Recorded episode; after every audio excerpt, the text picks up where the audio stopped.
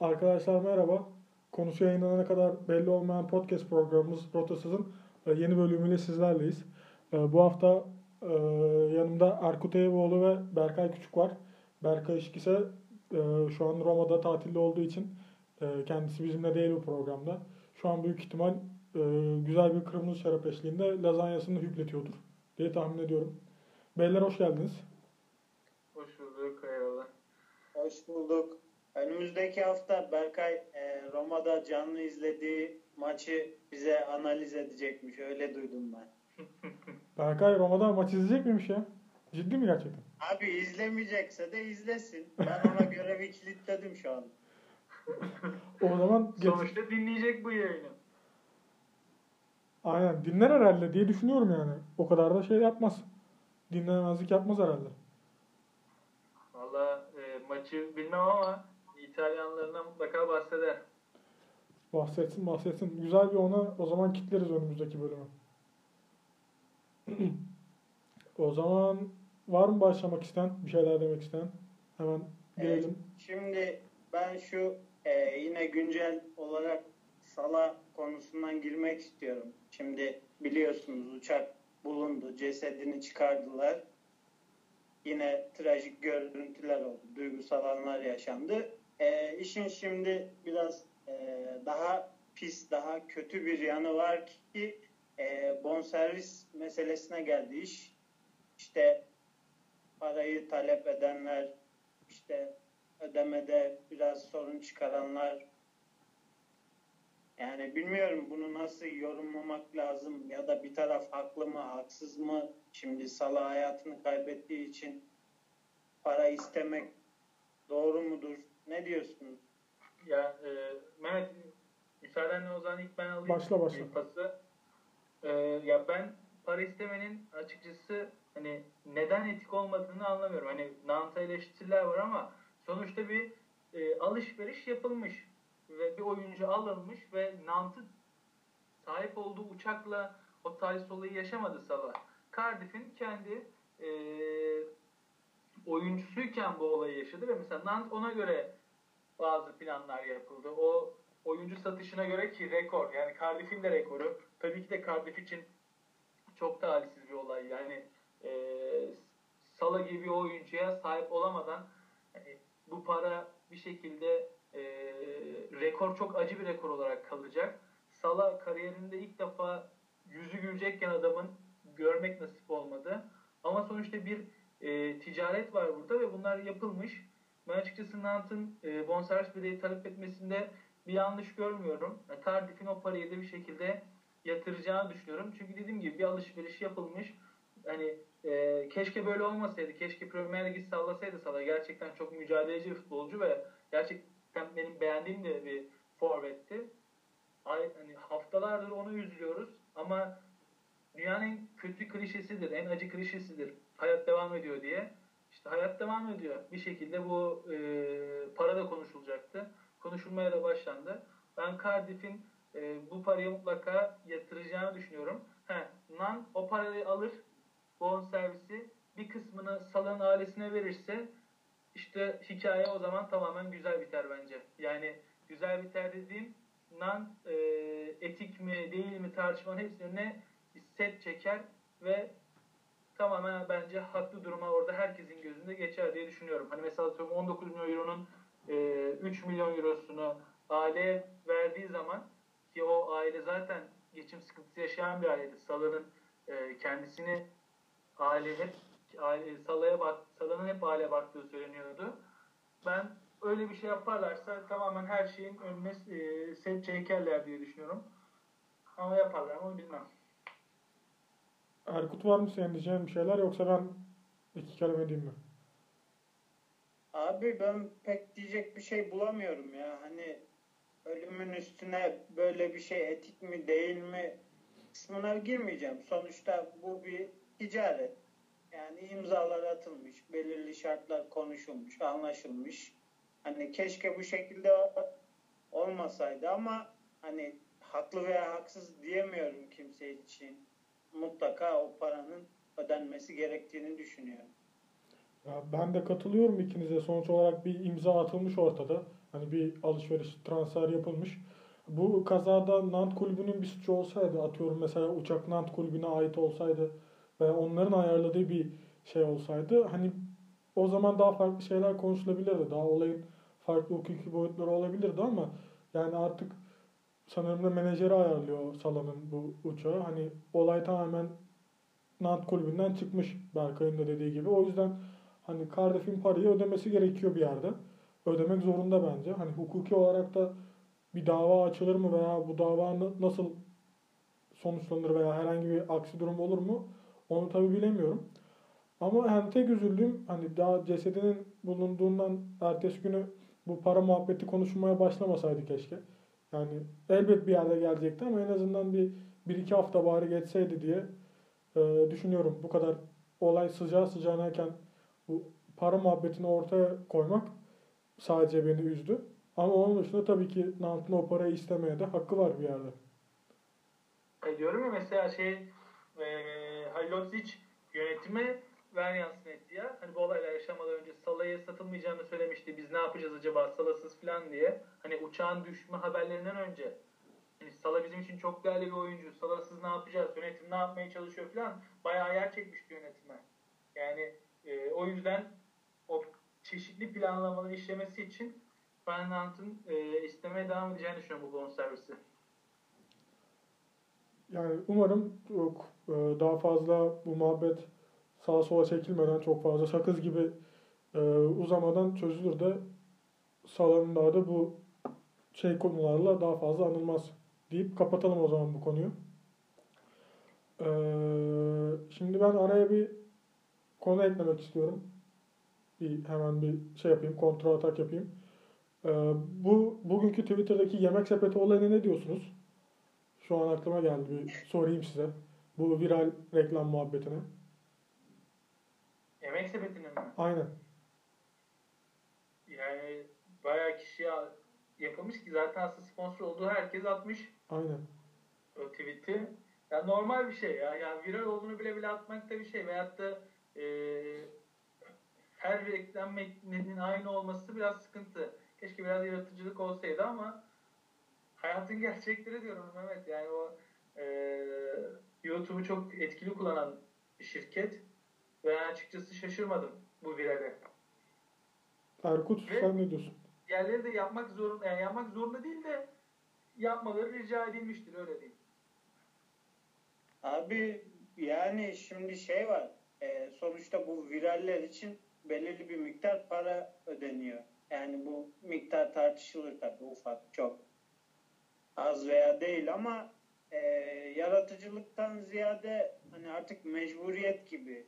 Sonuçta az çok takip ettiğimiz hesaplar, insanlar bir anda böyle bir aa işte yemek sepeti bakın şu işe de girmiş artık şöyle yapacağız böyle yapacağız yani inandırıcı değil ama sonuçta o tweet'i atmak için veya o cümleleri kurmak için para alıyorsun ve bunu da yerine getiriyorsun. Muhtemelen metinlerde hazır geliyor. Bakın işte X kişiye şu metni hazırladık, Y kişiye bu metni hazırladık.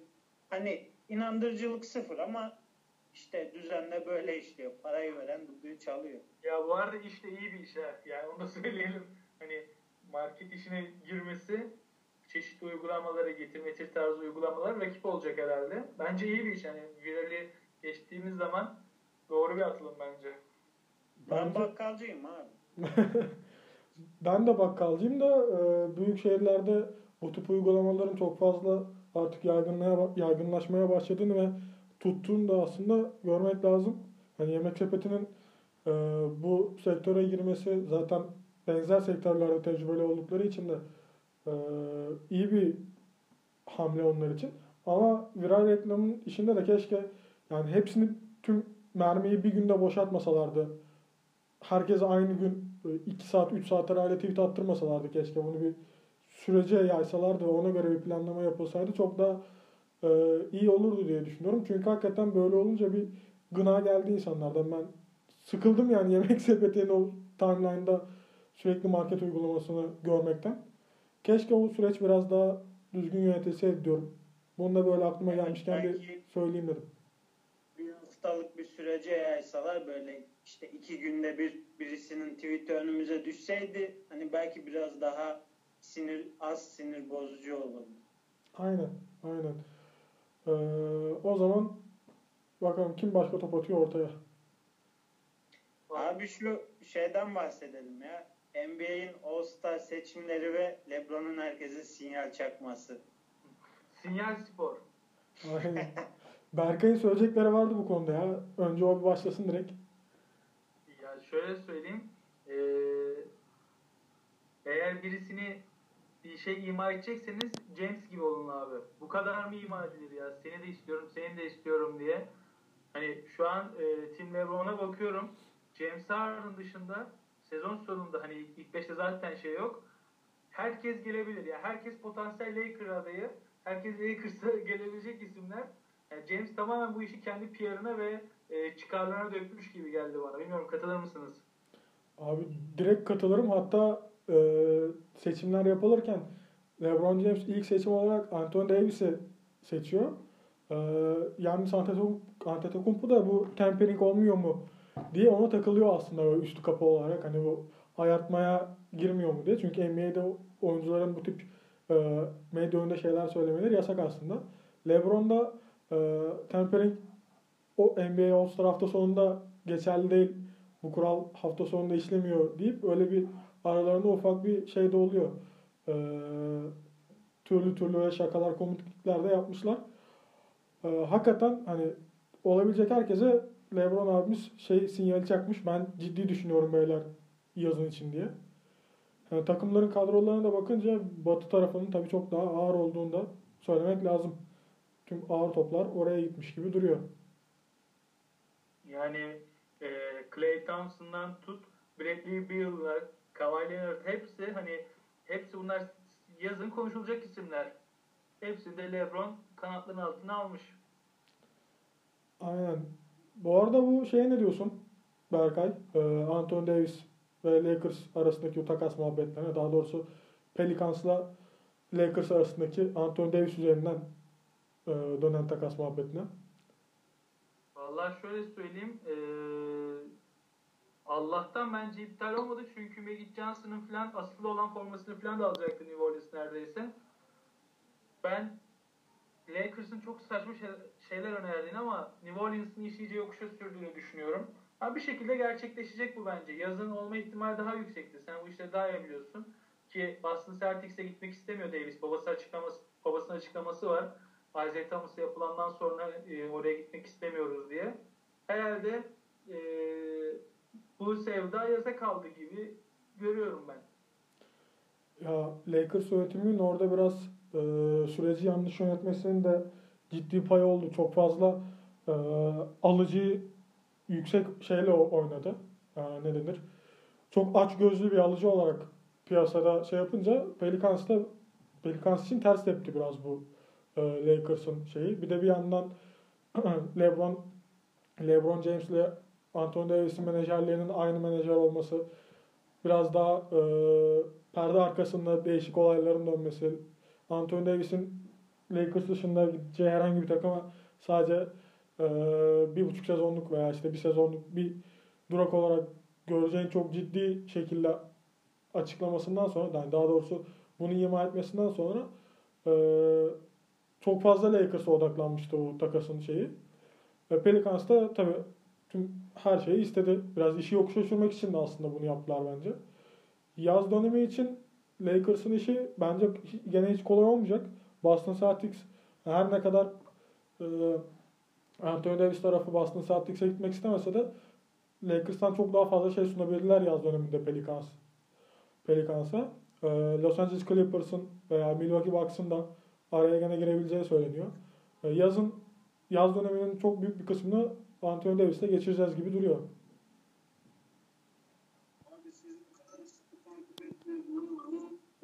dolaşan isimlere bakınca büyük soygun olacakmış gibi gözüktü gözüme. Bence de iyi ki olmamış.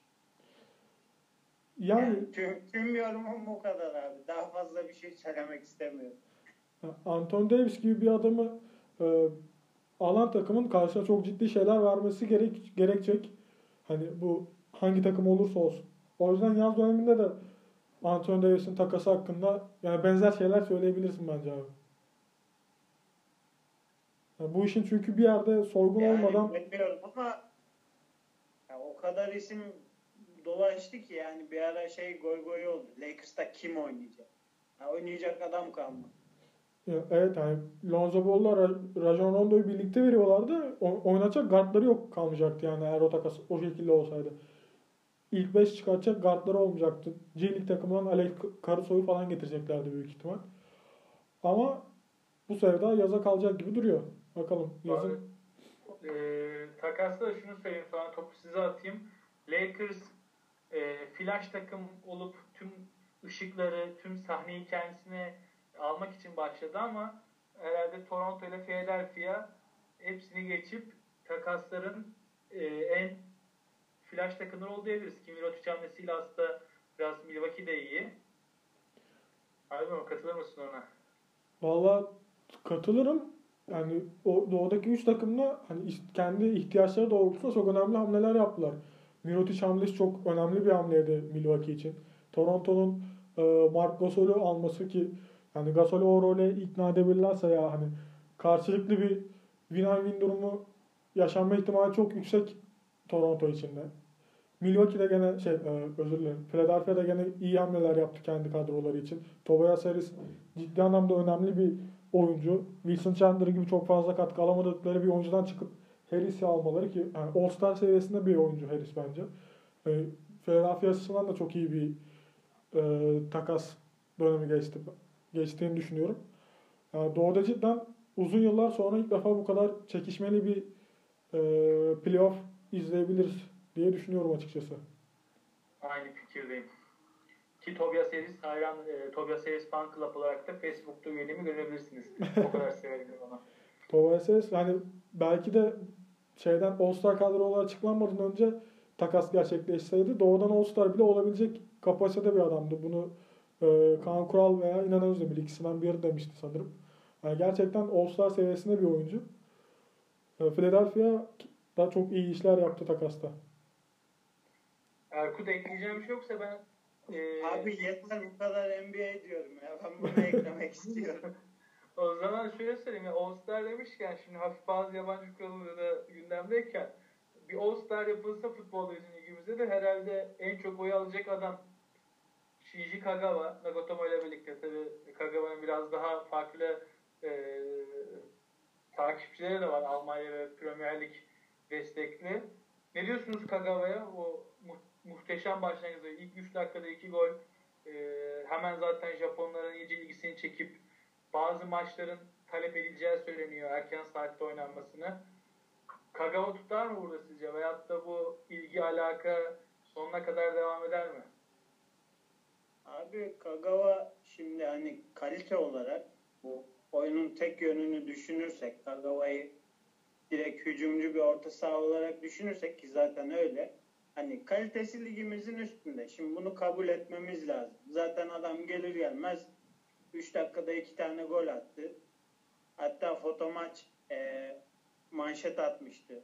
Manchester United'lı taraftarlar kulübe fax, e-mail yağmuru başlatmış. Kagawa'yı geri alın. Biz bunu nasıl kaçırdık aman Allah'ım diye. Öyle de üşürme gibi bir haber oldu. Zaten abi bizde Japon oyuncular da seviliyor. Hani nedendir bilinmez. Belki sempatik geliyor. Belki Japonları hep kendimize yakın gördüğümüzdendir. Nagatomo da seviliyor. Daha önce hani çok da fazla top oynamasa da e, bizim şimdi Inamoto yine öyle sevilen bir tipti. Ben Kagawa'nın kısa vadede de olsa, uzun vadede ol- olsa gayet başarılı olacağını düşünüyorum. Ya bence Japonya pazarına açılmakta çok geç kaldı kulüplerimiz. Yani bizim o pazara çok daha erken girmemiz gerekiyordu. Oradan çok daha ki yetenekli topçular da var aslında. İspanya Ki Ligi'nde. bence açılamadılar da hala. Evet yani Almanya Ligi'nde, İspanya Ligi'nde çok fazla sayıda Japon oyuncu da var. Ligimizde de oynayabilecek isimler olduğunu düşünüyorum ben. Yani çok ciddi bir pazar var orada. Bunu sponsorluk olarak da e, maddi gelire de ekstradan dökebilme imkanı var. Yani adamlar derbi maçın daha erken saatte yayınlanmasını istiyorlar. Sadece Nagatomo ve Kagawa'yı izleyebilmek için. Yani çok ciddi bir pazar. Japonlar bilmiyorum belki de o 2002 Dünya Kupası'ndan beri bir e, karşılıklı bir sevgi durum var Japonya ile Türkiye arasında. Bence çok daha yoğun bir şekilde işlenmesi gereken bir pazar. Japonya pazarı bizim için. Neyi düşünüyorum? Bilmem ne dersiniz. Kesinlikle katılıyorum. Ben Çin pazarına da buna dahil ederim. Ben e, yanlış Nagatomo gelmeden önce Nagatomo'nun e, geldi yani o Ocak'ta geldi. O yaz ya da bir önceki yaz yayında demiştim. Yani Japon veyahut da Çin futbolcu mesela forvet veyahut da herhangi bir mevkiden ne kadar kötü olabilir abi? Ya ben mesela o hamlenin şu Japonya pazarına açılmanın bir forvet yani bir futbolcunun alınmasına başlaması gerektiğini düşünüyordum. Ya bir oyuncu alıp orada bir e, ilgi oluşturup merak uyandırıp o şekilde oluşturulmasını bekliyordum. Bunları Beşiktaş ve Galatasaray yaptı. Ama ben Galatasaray'ın Nagatomo'yu bu pazarda çok etkili kullanamadığını düşünenlerdenim. Ee, Beşiktaş çok daha iyi kullanacaktır Kagawa'yı. Ondan da eminim bu arada onu da söyleyeyim. Umarım bu tarz e, vizyon kokan hareketler devam eder ama. Yani Japon, Çin, e, o tamamen uzak doğu Asya onlar hepsi e, yol su elektrik olarak geri gelecektir kesinlikle bu hamleler. Abi o dediğine şöyle bir örnek vereceğim. Yanlış bilmiyorsam e, bu geçtiğimiz hafta Espanyol Japon bir oyuncu aldı. Yani pazara açılabilmek için böyle çok e, üst düzey bir oyuncu değil sanırım ama tamamen pazarın ilgisini çekecek, oradaki hareketlenmeyi yaratabilecek bir oyuncu aldı. Bence dediğin gibi biz de buradan ekmek yiyebiliriz deyip Japon işini kapatıyor. Tamamdır baba. O zaman hangi kapıyı açıyorsun bize şimdi? O zaman abi bu hafta aldığımız e, üzücü bir haberin kapısını istemeyerek de olsa açıyorum. Çünkü burada e, biraz böyle ufak bir eleştiri de yapmak istiyorum. E, biliyorsunuz Terim'in babası vefat etti. Allah Alanya maçında başlayan süreç işte gitti Adana'ya sonra son anda geri geldi. Sonra babasını kaybetti. Öncelikle e, Allah sabır versin, başı sağ olsun. Evet, Allah rahmet eylesin. E, o internetteki görüntüleri görmüşsünüzdür abi. E, Fatih Terim işte mekana giriş yapıyor. Birileri işte elini uzatıyor. Kimisi fotoğraf çektirmenin peşinde böyle aptal aptal hareketler. Adam orada babasını kaybetmiş. Yani bunu söylemesi bile zor. Kimisi işte bu görüntüler üzerinden çıkarım yapma peşinde. O efendim elini uzatmış birisi de elini sıkmamış da falan. Abi yani buna çok aptal laflar yani. Adam orada babasını kaybetmiş. Zaten o tarife edilemez acıyı yaşıyor. Bizim insanımız işte kimi çıkarım peşinde, kimi hocam selfie çekelim peşinde. Bilmiyorum çok saçma hareketler gibi geldi bunlar bana. Vallahi Mehmet e, ben bir şu e, Erkut'un aptal kelimelerini görüp ve arttırıyorum. Tabii ki de öncelikle e, yani Fatih Terim'in babasına, Tarak Terim'e Allah rahmet eylesin. Hocanın da başı sağ olsun. Allah sabır versin. Gerçekten çok çok zor bir durum, güç bir durum. Ee, ama adam acısını bile yaşayamıyor. Yani e, oraya gidip bir şekilde bir ego kasmak yani işte oraya gidip işte Fatih Hoca'nın elini sıktım e, diyebilmek için oraya gidip fotoğraf çekilmeye çabalaları, video almalar falan bunlar gerçekten aptallık, ahmaklık. Ama bundan daha da büyük aptallık işte kibre bak, tokalaşmaya gelen adamlara bakışa bak filan. Lan oğlum adamın babası vefat etti lan. O kadar mı çok seviyorsunuz şey al, retweet almayı, favori almayı? Bu kadar mı çok seviyorsunuz? Yani ben o tweetleri atanın ee, şey olduğunu düşünüyorum. Görülen aptallıkları görüp ben bundan daha aptal olabilirim deyip öyle tweet attığını düşünüyorum. Ve pası Mehmet'e bırakırım. Abi yani zaten her şeyi söylediniz. Ben bu konuya girersem e, sinkaflı kelimeler kullanmadan konuyu kapatamam büyük ihtimallikle ihtimal. E, o yüzden hani o bir tweetin altına gördüm ben. Kibir ve ego üzerinden konuşmuşlar. Yani inşallah o tweet'i atanlara Allah o acıyı yaşatmaz. O e, Fatih Terim'in düştüğü duruma düşürmez. Yani tek söyleyeceğim şey o. O zaman belki de anlar o durumu yaşayan insan nasıl bir psikoloji içinde olabileceğini. Yani geçelim abi. Gerçekten ben biraz hassasım bu, bu tip konularda. O yüzden çok da fazla bir şey söylemeye gerek yok. O zaman abi ben sana başka bir şey sorayım. Ee, sen de benim gibi boks camiasına meraklısın. Ee, bu geçen hafta Anthony Joshua Dillian White maçını iptal etti. İşte izle ve öde sisteminde yeteri kadar gelir oluşmayacağını düşündüğü için maç iptal oldu. Ne diyeceksin abi bunun hakkında? Ya baba Anthony Joshua adam mıdır?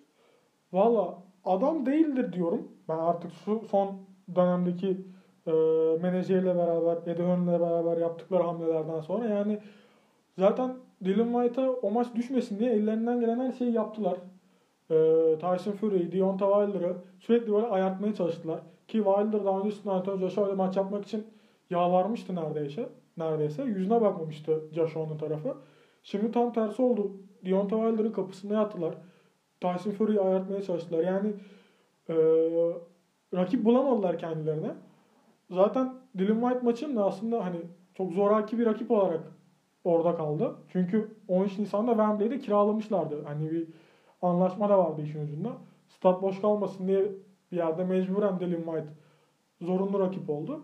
Ama öde izle sistemine de yeterince ilgi çekmemiş. Yani bunun da olabileceği çok e, tahmin edilebilir bir şeydi aslında. Şimdi Jerry Miller'la maç yapacakmış Amerika'da. Amerika'daki Amerika'daki de ilk maç olacak bu. Ee, bu kadar Amerika'ya gitmekte çekinmesinin de veya işte çok daha görece kolay bir rakiple Amerika'da ilk maçını yapmasında biraz böyle bir korkaklığa veya bir özgüven eksikliğine vuruyorum ben. Oraya bağlıyorum. Bilmem sen ne dersin buna? Şey olabilir mi? Ee, ilk maçı orada işte Miller'la yaptıktan sonra işte ee, Wilder maçına hazırlık hani o maçı da Amerika'da oynayacağını düşünürsek belki yolunu yapmak istiyor olabilir mi? Bu arada yani söylediklerine katılıyorum. Sürekli Wilder maçını yokuşa sürmeleri yani artık şey imajı vermeye başladı. Maçtan kaçıyor mu acaba? Çünkü sürekli para muhabbeti döndü. E tamam bir oldu, iki oldu. E Wilder çıktı Fury ile yaptı yani. Hiç gık demedi adam. Artık Joshua'dan da bunu bekliyor. Pek ümitli olmasam da belki orada ufak bir kapı aralamak istiyor olabilir Amerika üzerinden. Ya Amerika kapısını aralaması lazım. Çünkü yani o, o tarafta çok ciddi bir pazar var. Ve hani sadece İngiltere'de maç yaparak e, kendi reputasyonunu sürdürmesi de aslında çok kolay değil. E, eski bir promotörlerden birinin bir açıklaması vardı. Geçtiğimiz haftalarda okumuştum. Şimdi adını hatırlamıyorum. E, Amerika'da ağır siklet boks şampiyonu sorsanız kimse Joshua demez. Çoğu kişi Tyson Fury der falan demişti adam. Yani ciddi de bir aslında e, Amerika'da PR çalışması yapması gerekiyor Anthony Joshua'nın. Bunun için oldukça geç kalmış gibi duruyor. Yani Deontay Wilder hani Joshua gibi Joshua kalibresindeki bir adam için çok daha iyi bir giriş olurdu bence. Miller'la biraz e, Miller tercihiyle biraz korkaklık yaptığını düşünüyorum. Ama tabii kendi tercihleri. Yani abinin kasları var ama demek ki altında o özgüveni taşıyamıyor. Diyecek bir şey yok yani. Bu kadar bir şey söyleyebilirim. Umarım e, bu yıl bitmeden e, Deontay Wilder'la ya da e, belki Fury ile bir maçını izleriz diyerek ben de son yorumumu yapayım. O zaman e, Berkay senin ekleyeceğin bir şeyler var mı? Ben denden koyuyorum abi bu muhabbetlere. Siz ne dersiniz? yani. O zaman e, bu haftalık gündemin sonuna gelelim. Ekleyecek bir şey olan var mı? Ağzınıza sağlık diyorum. Erkut. Aynen abi bu haftalık kapanışı yapalım. O zaman e, bizi de dinlediğiniz için herkese teşekkürler. Önümüzdeki hafta görüşmek üzere. Hoşçakalın.